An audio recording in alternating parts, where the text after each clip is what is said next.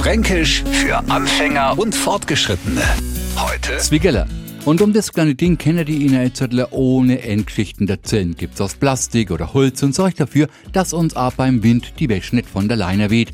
In Fett sorgt da dafür übrigens ist Boggerler, so heißt das Zwiegeler Doggen. Und neili habe mich an nur ganz andere Zwiegeler erinnert und zwar kreiseln die um einer rum. Ja echt, logischerweise keine Wäscheklammern, sondern die Samen vom Ahornbaum. Die kann man sie nehmen, an der dicken Stelle aufklappen und auf die Nasen pappen. Warum, was sie jetzt auch nicht. Wahrscheinlich, weil ich mich an Freyers erinnert habe, wo das einfach lustig ausgeschaut hat, wenn man auf der Nase so ein hocken gehabt hat. Fränkisch für Anfänger und Fortgeschrittene.